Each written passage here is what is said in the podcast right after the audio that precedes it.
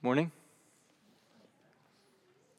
My name is Trey Russell. I'm the associate pastor here at Four Corners, and it is an honor to be able to bring the word to you today in the place of our pastor, Lonnie, uh, who is, Lonnie Bell, is on vacation with his family and to be returning soon. So it's an honor to bring the word to you. It's, um, it's actually, it's, it always seems to be quite a tall task to uh, determine what to preach on in these kinds of situations because I, I don't have the luxury like Lonnie does of just looking to the next set of verses. So I literally have to pick something out of the whole Bible, and that can be rather daunting. Um, so as I wrestled for a couple of weeks, really, a couple months ago, on what I would preach today, uh, the Lord kept constantly turning my attention to the Psalms. Calvin called the Psalms an anatomy of all parts of the soul. He said that it contained the entire range of human emotion. It's incredibly diverse collection of writings, and it's also rather unique compared to where we have been in Genesis for two years in a long narrative, and now in Romans for a while in an epistle. So we need to recognize that as we come to the Psalms today, we're coming to a rather dramatic change of genre. We're going to press pause on our friend Paul for a week and leave behind for a week his, his dense, if I can say so, prose and his linear arguments. And instead, we're going to dive into poetry. A medium that is often, poetry that is, often cyclical. It develops thought patterns and it, it repeats them laces them together with imagery and metaphor, hyperbole, personification, very different from the, the linear writing where we have been with Paul recently. And certainly this is the case with Psalm 46, which will be our text for today that Mike alluded to a minute ago. Psalm 46 has been called the Romans 8 of the Old Testament. One reason why I had Mike read that a minute ago. And as we will see throughout the sermon today, Romans 8 will show up several times. It was said that uh, during difficult times, Luther would sometimes turn to his friend and fellow reformer Philip Melanchthon. He would say, Philip, come, let's sing the 46th. As you may know, Psalm 46 was the inspiration for his most famous hymn. We know it in English as A Mighty Fortress is Our God.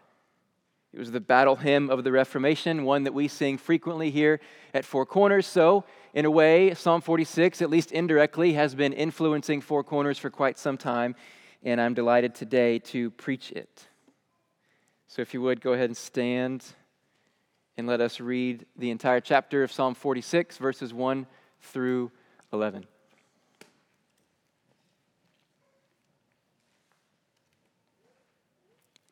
God is our refuge and strength, a very present help in trouble. Therefore, we will not fear, though the earth gives way, though the mountains be moved into the heart of the sea, though its waters roar and foam, though the mountains tremble at its swelling. There is a river whose streams make glad the city of God the holy habitation of the Most High. God is in the midst of her. She shall not be moved. God will help her when morning dawns. The nations rage, the kingdoms totter.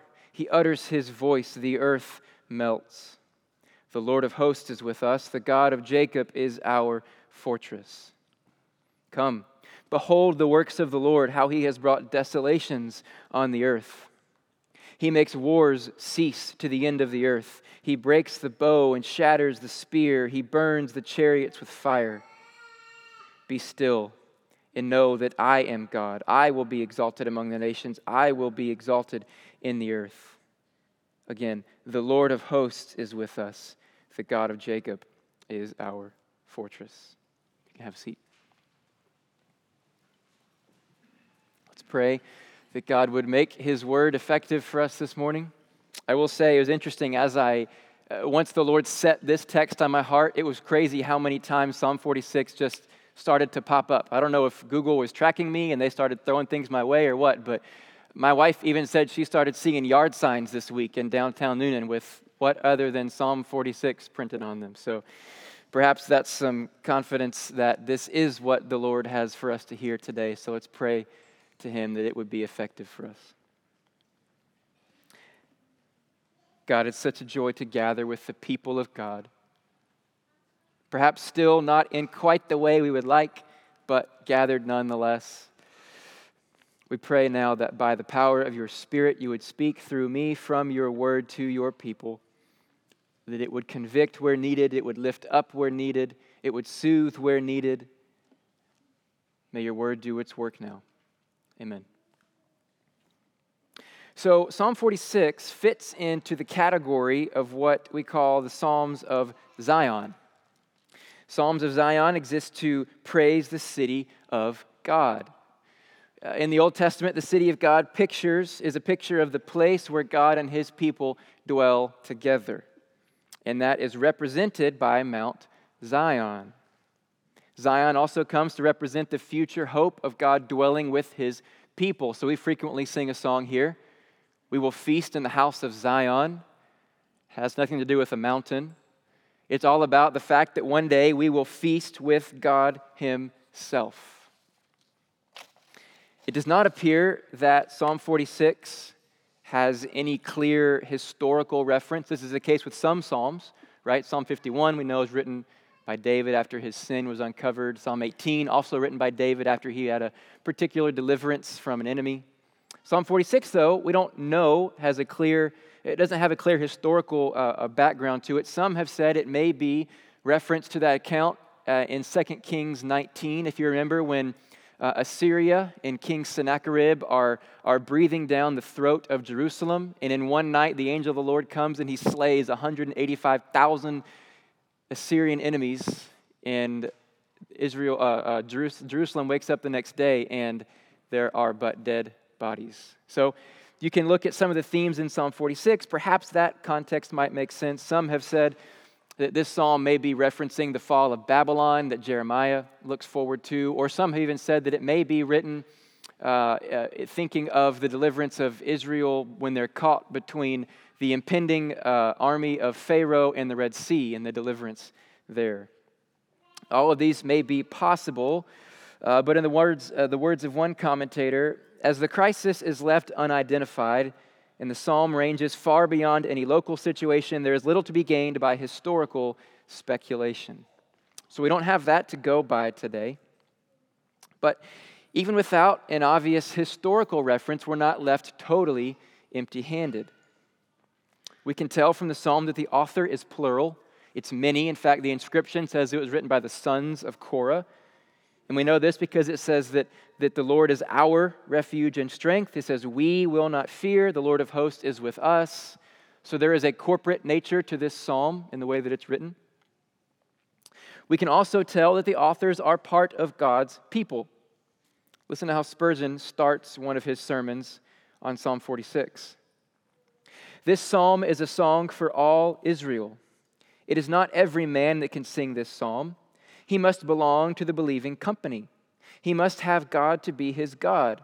And he must, like Israel, have learned the art of prevailing prayer, or else he cannot sing the song of peace amid commotion and calamity.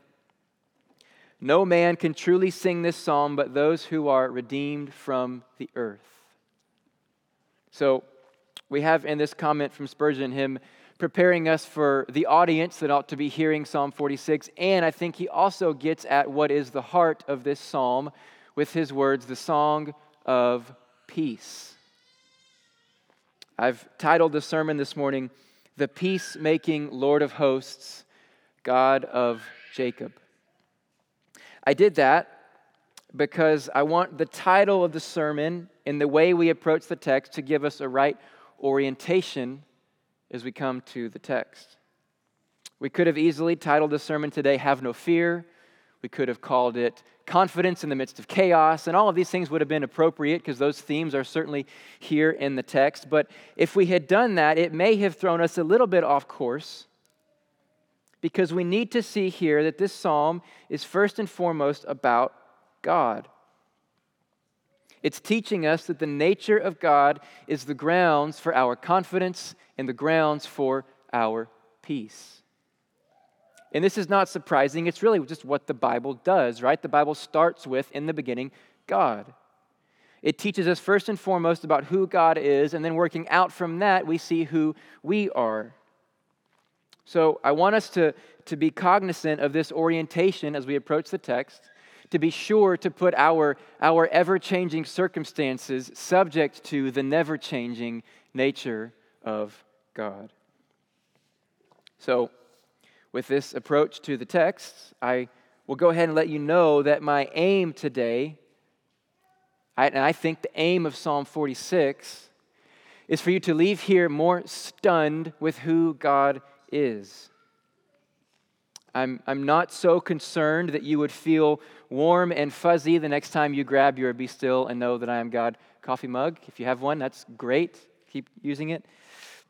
But my main concern is that we would fall on our face in worship after reading Psalm 46 because it is out of that worship that we can, like Spurgeon said, sing the song of peace amid commotion and calamity. It should be no surprise to us that we start with God. We started our service that way this morning with a call to worship. Our first song this morning was about God. It should be no surprise to us that the Bible is first and foremost about Him as well. So I mentioned the dominant theme in the psalm seems to be of peace. And that will guide our time and structure our sermon today with these three points peace in the groaning of nature, God making peace in the raging of nations, and finally, God making peace among his people. Let's look first at the peace in the groaning of nature. I will reread verses 1 through 3 here.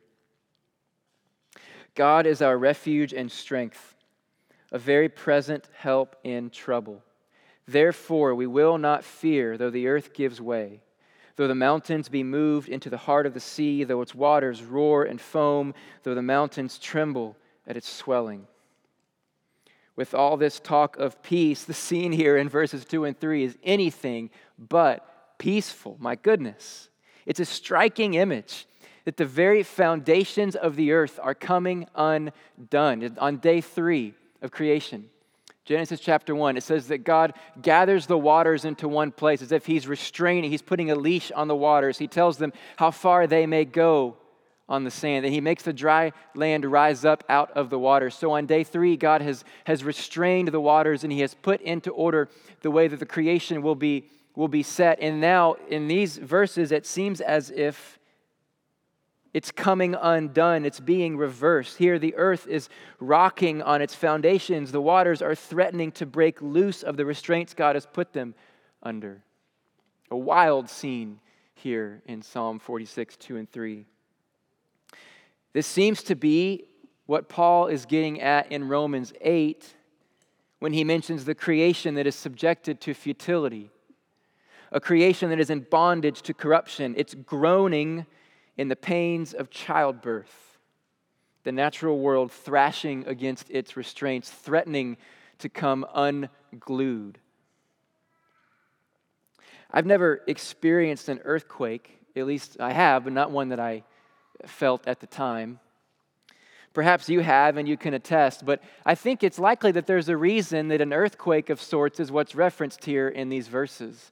There's something fundamentally different about an earthquake than any other kind of natural disaster or groaning of creation, right? So, in a, in a tornado, you could run to an underground shelter for protection. In a flood, there's higher ground to ascend if you have time. Or in a fire, there's water to put it out. But in an earthquake, there's really no constant, right? Everything we knew is, is unreliable. Everything you thought was stable and safe and protective is no longer that way. So, the sense that we have in verses 2 and 3 here is that everything you thought you knew stripped away, no foundation. I don't know if you've ever been seasick before, but what happens when you get back to the dock? It goes away like that, right? I speak from experience a bit. But perhaps this is why, because we know that there is something we have that's firm, something that's secure, but here, not even that is firm and secure. Perpetual seasickness, maybe. I don't know. That sounds awful. Whether or not the authors of the, of the psalm are referring to a physical earthquake or some, some kind of earthquake tsunami catastrophe is uncertain, but either way, the psalmists here are writing about times when everything we thought was trustworthy and reliable is suddenly untrustworthy and unreliable.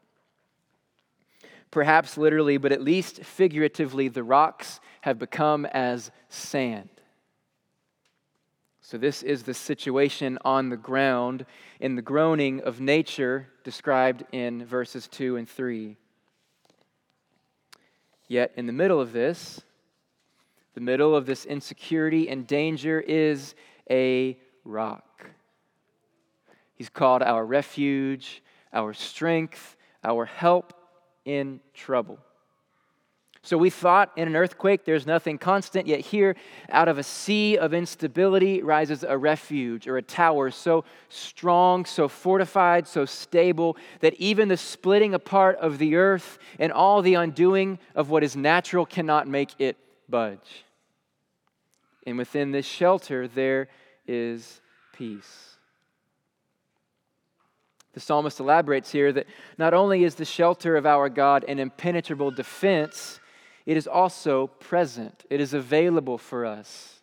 This is not like the, the manufactured gods of Rome or Greece that when, when you call on, of course, you know they're not real, but when you call on them according to mythology, they may or may not respond. They may be asleep or they may be upset at you. They're fickle in their personality. They have to be appeased. It's not the case with our God. He is present. And when you call on Him in the time of trouble, what you realize is He's already there. There's no beckoning for him to come to you. He is already here. He is very present for us in trouble. This is the unchangeable nature of God that Psalm 46 shows us for his people who are under the effects of a groaning creation. Our response then to that groaning creation is to be grounded in this nature to be grounded in the nature of the refuge, that it is immovable even when everything else is moving. Look at the therefore of verse 2. The nature of God is established in verse 1 refuge, strength, very present help in trouble. Therefore, we will not fear when we experience the following. So you see how it's the nature of God that grounds us in a position of peace amid chaos. I don't necessarily mean chaos like, like craziness. If you have small kids at home, I'm thinking of like the 30 minutes before bedtime, chaos. I'm not necessarily talking about that, rather, uh, the disrupted order of the way things should be. The fact that nature groans, the fact that our relationships crumble, the fact that we had to pray this morning for a brother whose body is deteriorating. Global pandemics bring the world to its knees. And in the midst of these times, Psalm 46, verse 1 is saying that God hides us in Himself. He doesn't necessarily take us out of the storm, He doesn't necessarily promise to make it stop. The language here is that though these things are happening, God is still this for us. And so instead, when everything else is shifting beneath our feet, threatening to come undone, He is the constant, He is the rock. Therefore, we will not fear. I want to be a bit careful with this exhortation to not fear. When you hear that, when you read that, don't think, my fear is unfounded. My fear is silly. There's nothing to be afraid of. Therefore, I won't fear. That's not what's happening here in Psalm 46. That kind of reasoning really is simply out of touch with reality. The mountains are falling into the sea, the earth is coming apart. There is much to fear.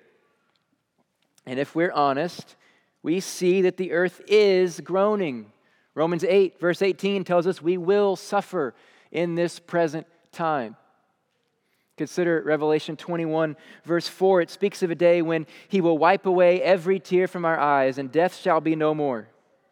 Neither will there be mourning, nor crying, nor pain anymore, for the former things have passed away. So that day is coming, but it's not here yet. So the former things, according to Revelation 21, are still in effect death and tears and mourning and crying and pain.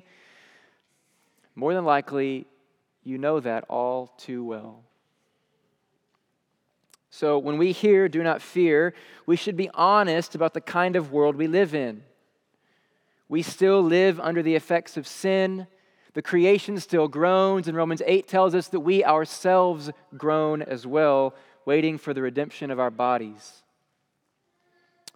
So, what do we do with this exhortation to not fear when we know there are fear inducing things all around us? Well, the first thing we don't do is we don't just try to preach to ourselves, don't fear, don't fear, don't fear, don't fear.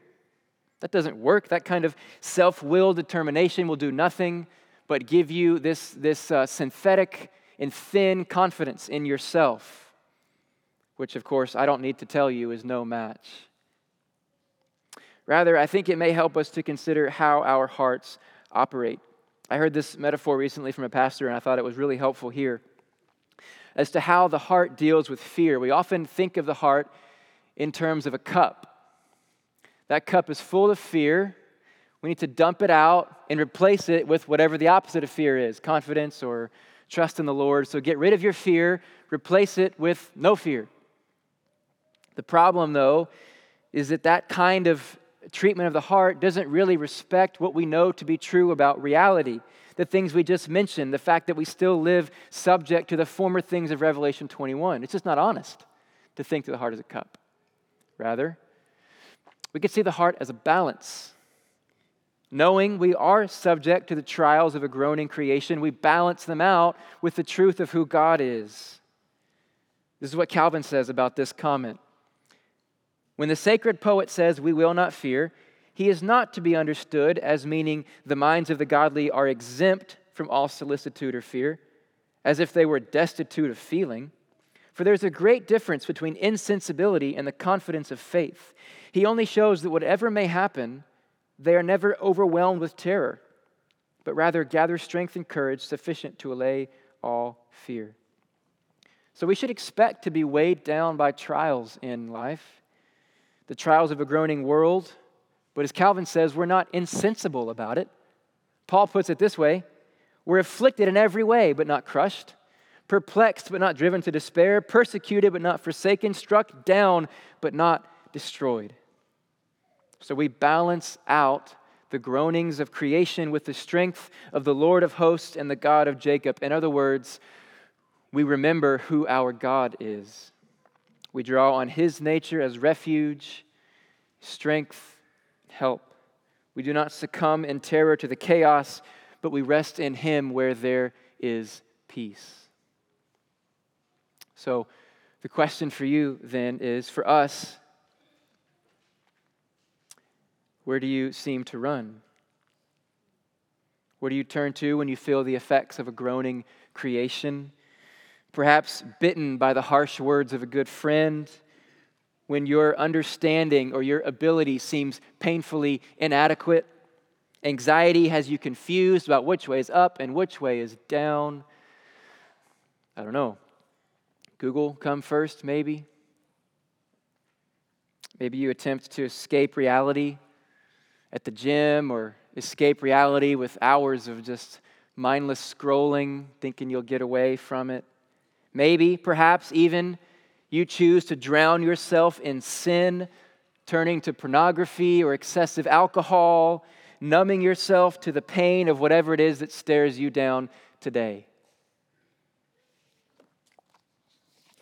Friend, I, want to show you that the God of Jacob here is your fortress. Psalm 46 1 is teaching you the nature of God so that when you feel the effects of a fallen world, be they physical, spiritual, financial, emotional, relational, that you run to Him alone where peace is found. Our God is a peacemaker in the groaning of creation. Next, let's see how the Lord of hosts makes peace among the raging nations. Listen to the language of verses 6, 8, and 9. The nations rage, the kingdoms totter. He utters his voice, the earth melts. The Lord of hosts is with us. Sorry, I didn't mention verse 7. The Lord of hosts is with us. The God of Jacob is our fortress. Verses 8 and 9. Come, behold the works of the Lord how he has brought desolations on the earth. He makes wars cease to the end of the earth. He breaks the bow and shatters the spear. He burns the chariots with fire. I want us to recognize here first that uh, the word that it says that the, what, what the nations are doing in verse 6, they're raging. It's the same word used for what the waters are doing in verse 3, they're roaring. So you have the nations and the waters raging and roaring. Similarly, in uh, verse 6 what the kingdoms are doing. They're tottering. Totter is the same word used for what the mountains are doing in verse 2, moving. So the kingdoms and the mountains are moving and tottering. I, I think what this symmetry is meant to tell us is that the same chaos that exists in the groaning of creation is present in the people of the earth. This is what I mentioned earlier as an example of the, the cyclical nature of the Psalms. We have the same pattern of thought, chaos and instability. Now it's repeated and applied to a new subject the people of the earth. So, what is, like last time we looked at the, the reality on the ground. What is the reality on the ground? Last time it was the groaning of nature. Now it's the raging of nations. We need no one to tell us this is the case. We turn on the news and we see political turmoil, social unrest, abuse of power, acts of lawlessness. None of these things are new, and none of them should surprise us if we're familiar with the Word of God. We know the nations have been raging ever since Cain killed Abel, ever since the bitterness that was between Isaac and Ishmael the strife between Jacob and Esau ever since Joseph's brothers hated, uh, uh, hated him so much they threw him in that pit. The nations have been raging. To be honest, if you really were to consider the some of the barbaric savagery that has identified many of the nations throughout the world, we would think that the world we live in is this Disneyland compared to the way some of the nations of the earth have acted. But this is simply the reality of what nations do when left to their own devices. If you've read or listened to Piper's book, uh, Coronavirus and Christ, you've heard this language that there is rage behind the rage, there's chaos behind the chaos. These dual realities due to the presence of sin in our hearts, meaning we can't help but see the raging of nations and see the raging of sin behind it. The scripture here tells us that not only do the nations rage, but their chaos also gives way to volatility.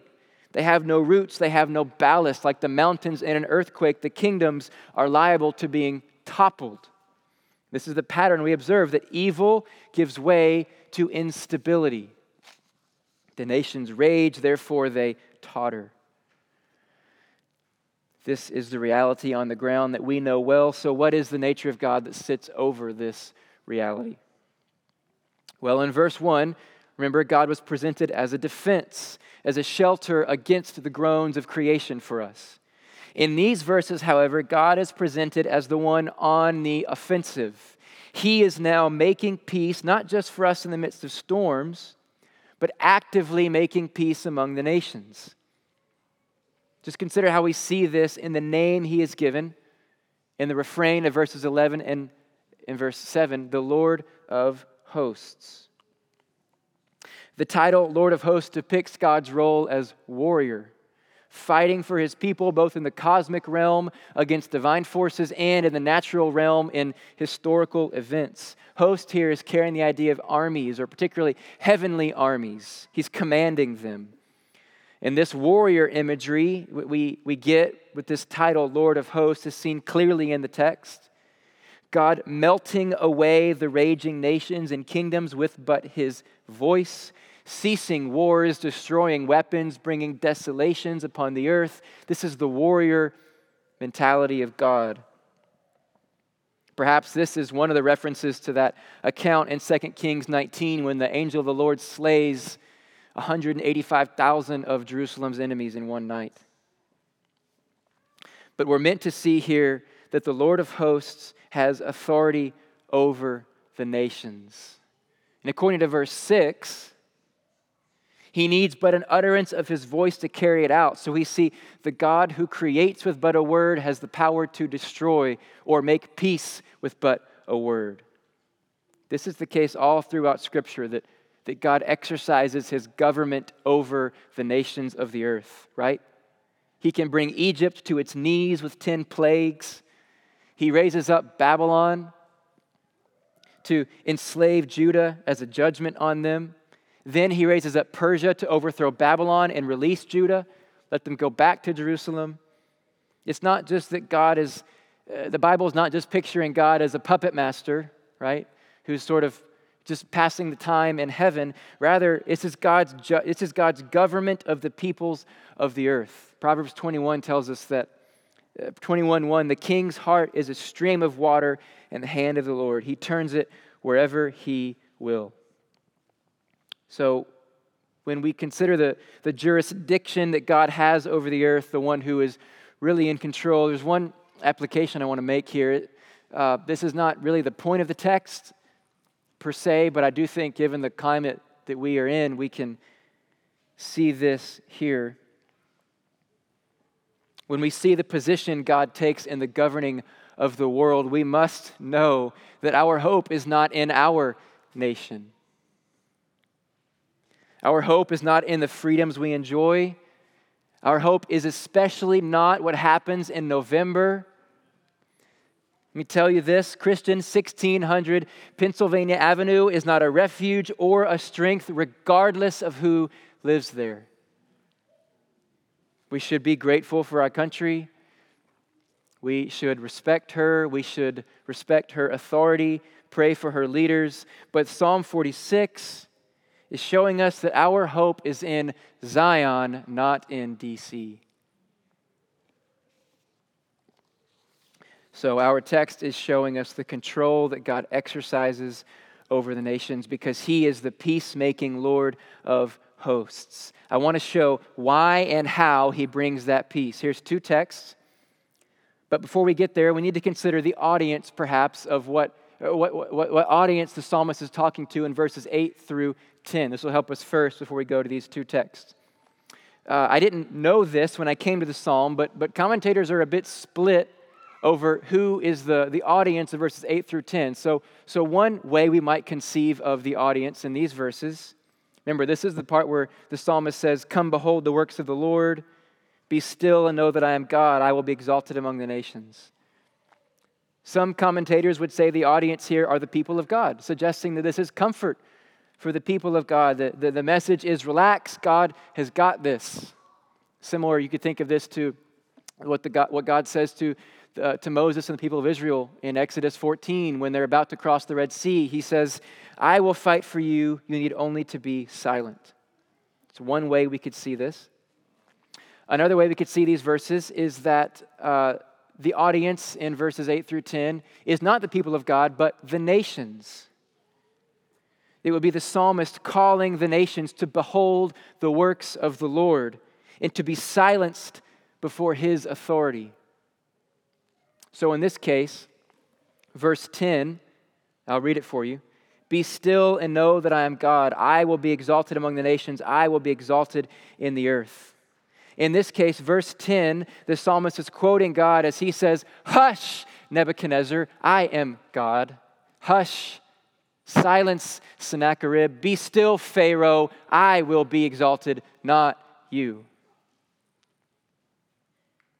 It seems to me, given the context of the psalm, that peace is in view, that the latter of these two is the best way to take these verses, especially as we consider God making peace among his people and peace among the nations. So, with that perspective, then, let's get to the, the why and the how. How is God making peace, and why is God making peace among the nations? First, the why. Why is God hushing the frantic affairs of the nations? Let me read to you Psalm 72, 8 to 11. May he have dominion from sea to sea, and from the river to the ends of the earth. May desert tribes bow down before him, and his enemies lick the dust. May the kings of Tarshish and the coastlands render him tribute. May the kings of Sheba and Seba bring gifts. May all kings fall down before him, all nations serve him.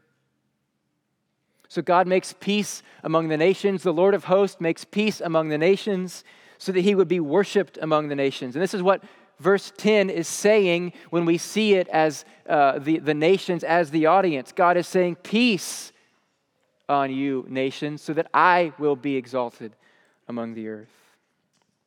So that's his reasoning. What about the means? How is he doing it? I love this. This prophecy from Zechariah chapter 9, 9 and 10. You'll get this real quick. Just listen. Rejoice, O greatly. Remember, this is, this is, the, this is the how he's going to bring peace on the nations. Rejoice greatly, O daughter of Zion. Shout aloud, O daughter of Jerusalem. Behold, your king is coming to you. Righteous and having salvation is he. You'll get this here. Humble and mounted on a donkey, on a colt, the foal of a donkey. I will cut off the chariot from Ephraim and the war horse from Jerusalem. The battle bow, does this sound familiar? The battle bow shall be cut off, and he shall speak peace to the nations. His rule shall be from sea to sea, from the river to the ends of the earth. The Lord of hosts makes peace among the nations to glorify himself. How? By sending the one who makes peace by the blood of his cross. For in him, in Christ, all the fullness of God was pleased to dwell. Through him to reconcile to himself all things and all nations, whether on earth or in heaven, making peace by the blood of his cross. Colossians chapter 1. So the Lord of hosts will bring peace to the nations through the person of Christ to glorify himself on the earth.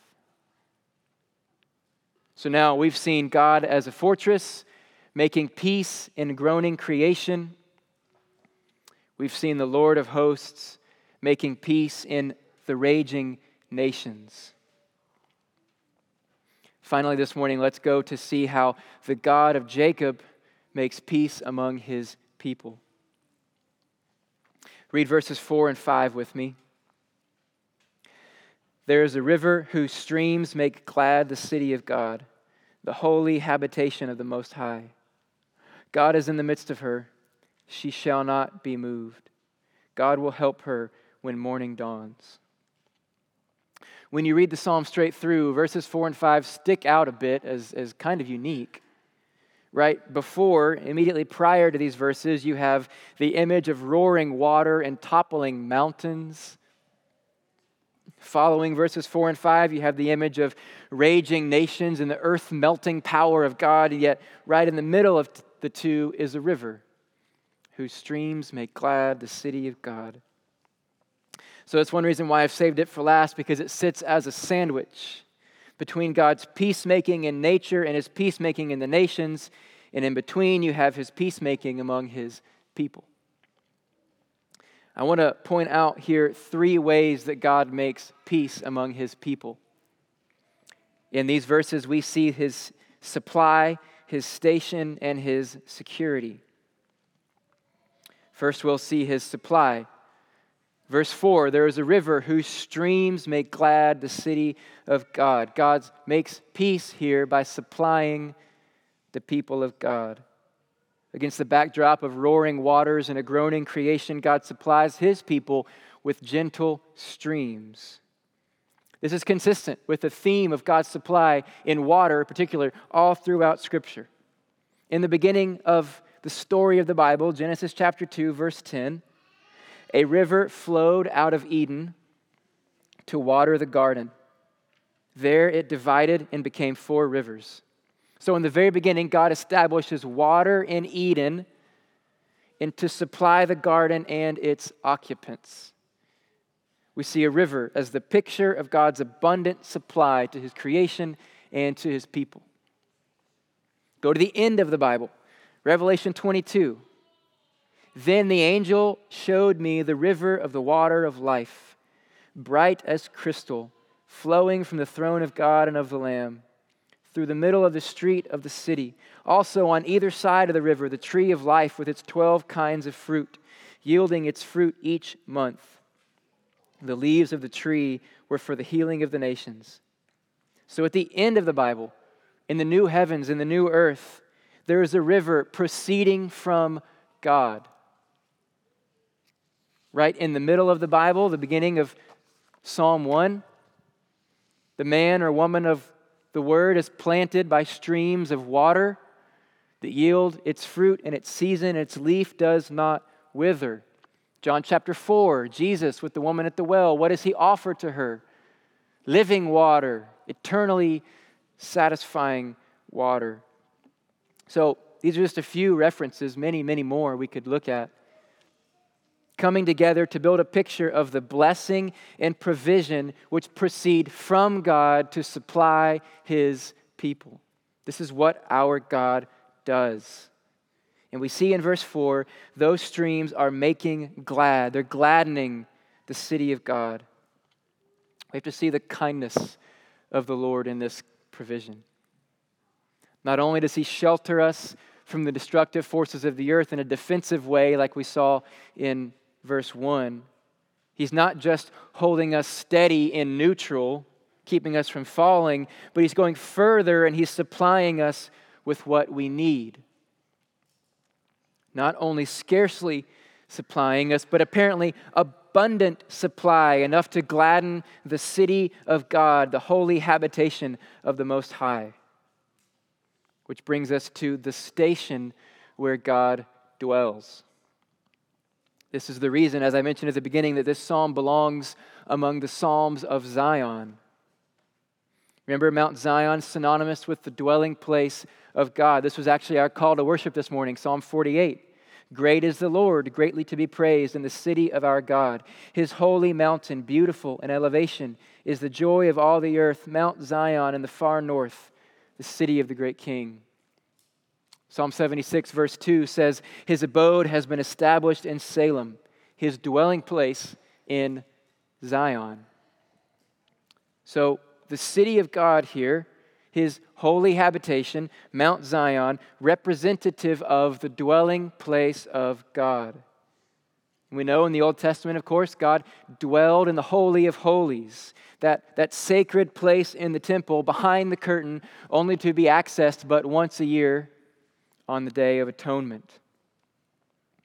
God dwelled among his people. There's even that awful scene in the book of Ezekiel where the glory of God departs from Israel because of their sin, showing that he was with them, among them, and then he departed from them. But the picture in the Old Testament is that God is with his people in the city of God. This is a repeated refrain in Psalm 46. He is very present verse 1 said. He is in our midst, verse 5 says. He is with us, verse 7 and verse 11 say. And it's key that we would see here Jesus, or we would see God in the midst of his people. It'd be foolish for us to read this psalm and think that the comfort or peace or confidence of this psalm would be for those who reject the city of God. That would make no sense. The only reason the city is well supplied is because God is there. If you are well supplied, Christian, the only reason is because you are in Christ. If you happen to be here this morning or listening to this in some other medium and you have not turned from your sins to the living God, I would urge you don't appropriate to yourself the benefits of this psalm if you hate the city of God. Maybe even the Lord is stirring your heart toward Him this morning. You don't know of the city of God. You don't know of the peace that God offers through Jesus Christ. I want to tell you to the city of God, the gates are open. If you confess, Paul says this in Romans 10, if you confess with your mouth that Jesus is Lord and believe in your heart that God raised him from the dead, you shall be saved. Our God is faithful and just to forgive people of their sins because of what has been accomplished by Christ on the cross. This is the gospel that we love. This is the gospel that gives us life as Christians. So, speaking of Christ on the cross, let's turn finally to the security that we see in these verses. We saw the supply God gives to us. We saw the station where God dwells. Now let's see the security. The effect of that supply and that station is that there is security found in God. Verse 5 Because of the nature of God being among his people, she shall not be moved, the psalmist says. So, in the midst of a groaning creation, in the midst of raging nations, the people of God are secure in the fortress of the God of Jacob. I think the use of that phrase, God of Jacob, in verses 7 and 11, is meant to drive us to consider how the peacemaking God among his people is most clearly manifested in his covenant nature. That's where we'll end this morning. We know well from Genesis that God covenanted with Abraham and Isaac and Jacob and Israel. Ultimately, that was passed on to the Gentiles.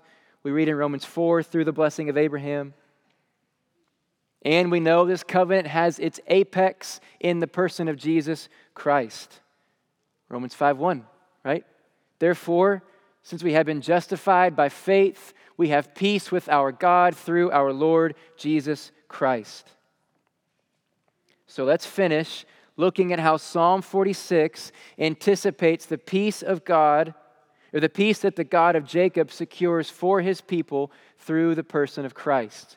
We're still in this last point peace among his people, and we see how God makes peace among his people through the person of Christ, and that is seen here in Psalm 46, verses 4 and 5. So our minds have been pushed to covenant. We know Christ is the target, He's the centerpiece of that covenant. We know He is Emmanuel, God with us, the repeated refrain of verses 7 and 11. A high point in the Bible, John chapter 1, in the beginning was the Word, and the Word was with God, and the Word was God. Verse 14, and the Word became flesh and dwelt among us. So the presence the availability of God not ceasing in the Old Testament, but John at least telling us through Jesus Christ, God remains in the midst of his people. We see this, verse 5, verse 7, and 11. Jesus, God is in the midst of his people through Christ. So, what do those people now constitute? What do those people make up that Christ is in the midst of? 1 Corinthians 3:16 they make up God's temple and God's spirit dwells in them. Ephesians chapter 2 19 to 22 the people of God grow into a holy temple in the Lord. In him you are also being built together into a dwelling place for God by the Spirit. So now look at this. Amazing. The people of God who are in Christ they are the holy habitation of the Most High. The people of God are, is where Christ dwells. We call that the church. Do you know what this is here? Those who have covenanted together, Ephesians and First Corinthians and other places tell us this is where God dwells. He was in the Holy of Holies before, no longer he is among us. Does that not make you want to lift up and to respect this church? How dare would we think to disrespect the place where God dwells by, by, by grumbling against our brothers and sisters, by grappling for status? How ugly is that kind of thought? We are the place where God dwells. We, brothers and sisters at Four Corners Church, are the holy habitation of the Most High from Psalm 46 4. So, what does God do for his people? What does he do for the church? Well, Romans 8 26 tells us he gives us our spirit, he gives us the spirit to help us in our weakness. Second Peter says he has granted us all things that pertain to life and godliness. Titus chapter 2 says that he showers us with grace to train us to renounce ungodliness and worldly passions. He gives us grace to live self controlled, upright, and godly lives in this present age. Or, put in the words of Psalm 46 4, he supplies us as his people with the river of blessing and provision proceeding from himself, which makes us glad in him. Do you see how that comes from Christ to us now? Finally, the effect of peace that the God of Jacob makes through Jesus Christ, verse 5, is that his people shall not be moved. In the face of a groaning creation, in all the ways that can look, in the face of raging nations, what then shall we say to these things? If God is for us, who could be against us? He who did not spare his own son, but gave him up for us all, how will he not also with him graciously give us all things? Who is to bring any charge against God's elect? It is God who justifies. Who is to condemn? Jesus Christ is the one who died. More than that, who was raised, who is seated at the right hand of the Father, who indeed is interceding for us. So who shall be able to separate us from the love of Christ? Tribulation or distress, persecution, famine, nakedness, danger, sword? As it is written, for your sake, we are being killed all the day long. We are regarded as sheep to be slaughtered, but no, in all these things, we are more than conquerors through him who loved us. For I am sure that neither death, nor life, nor angels, nor rulers, nor things present, nor things to come, nor powers, nor height, nor depth, nor anything else in all creation will be able to separate us from the love of God in Christ Jesus our Lord. Christian, that is the effect of the fact that the Lord of hosts is with us. The God of Jacob is our fortress. He has sent his Son, Jesus Christ, to make peace by the blood of his cross, and therefore you shall not be moved. Perhaps that's a message you need to hear this morning.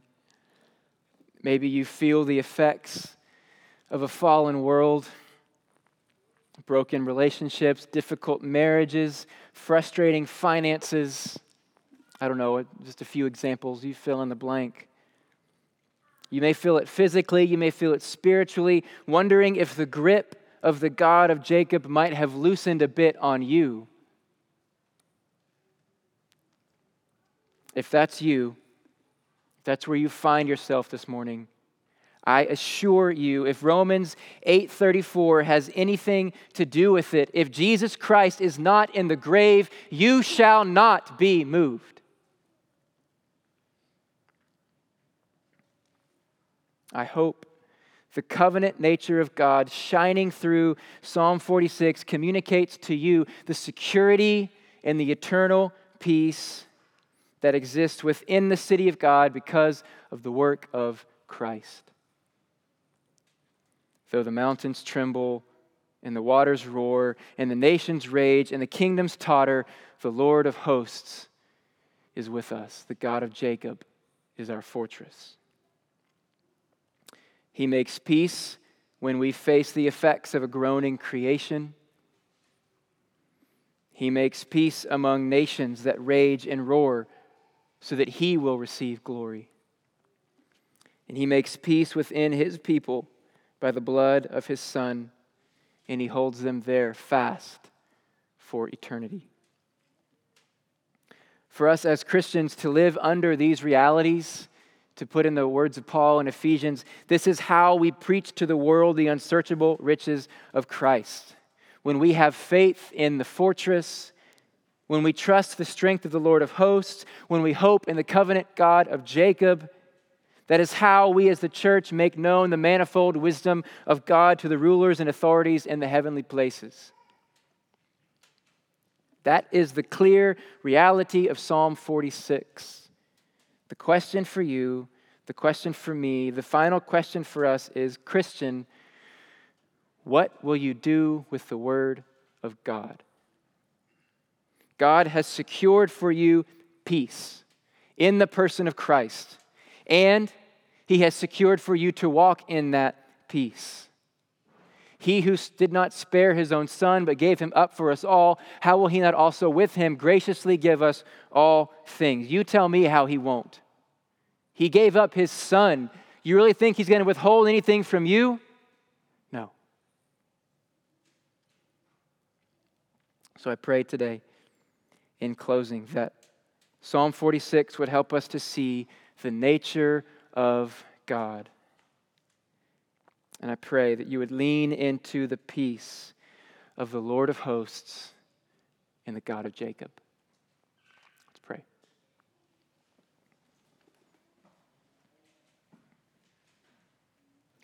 God, we praise you for your word. We desire to sit under it.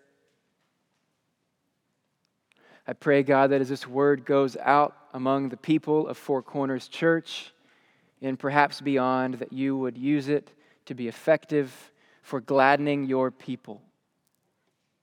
If it's a fire, God, I pray that you would use it to warm where necessary and use it to scold where necessary. Use it to convict where needed, perhaps the heart that knows nothing of the city of God. And for those of us that are within that city, may we trust the peace making Lord of hosts, God of Jacob. We thank you for this time to hear from your word. We pray that it would be fruitful for us now. Amen.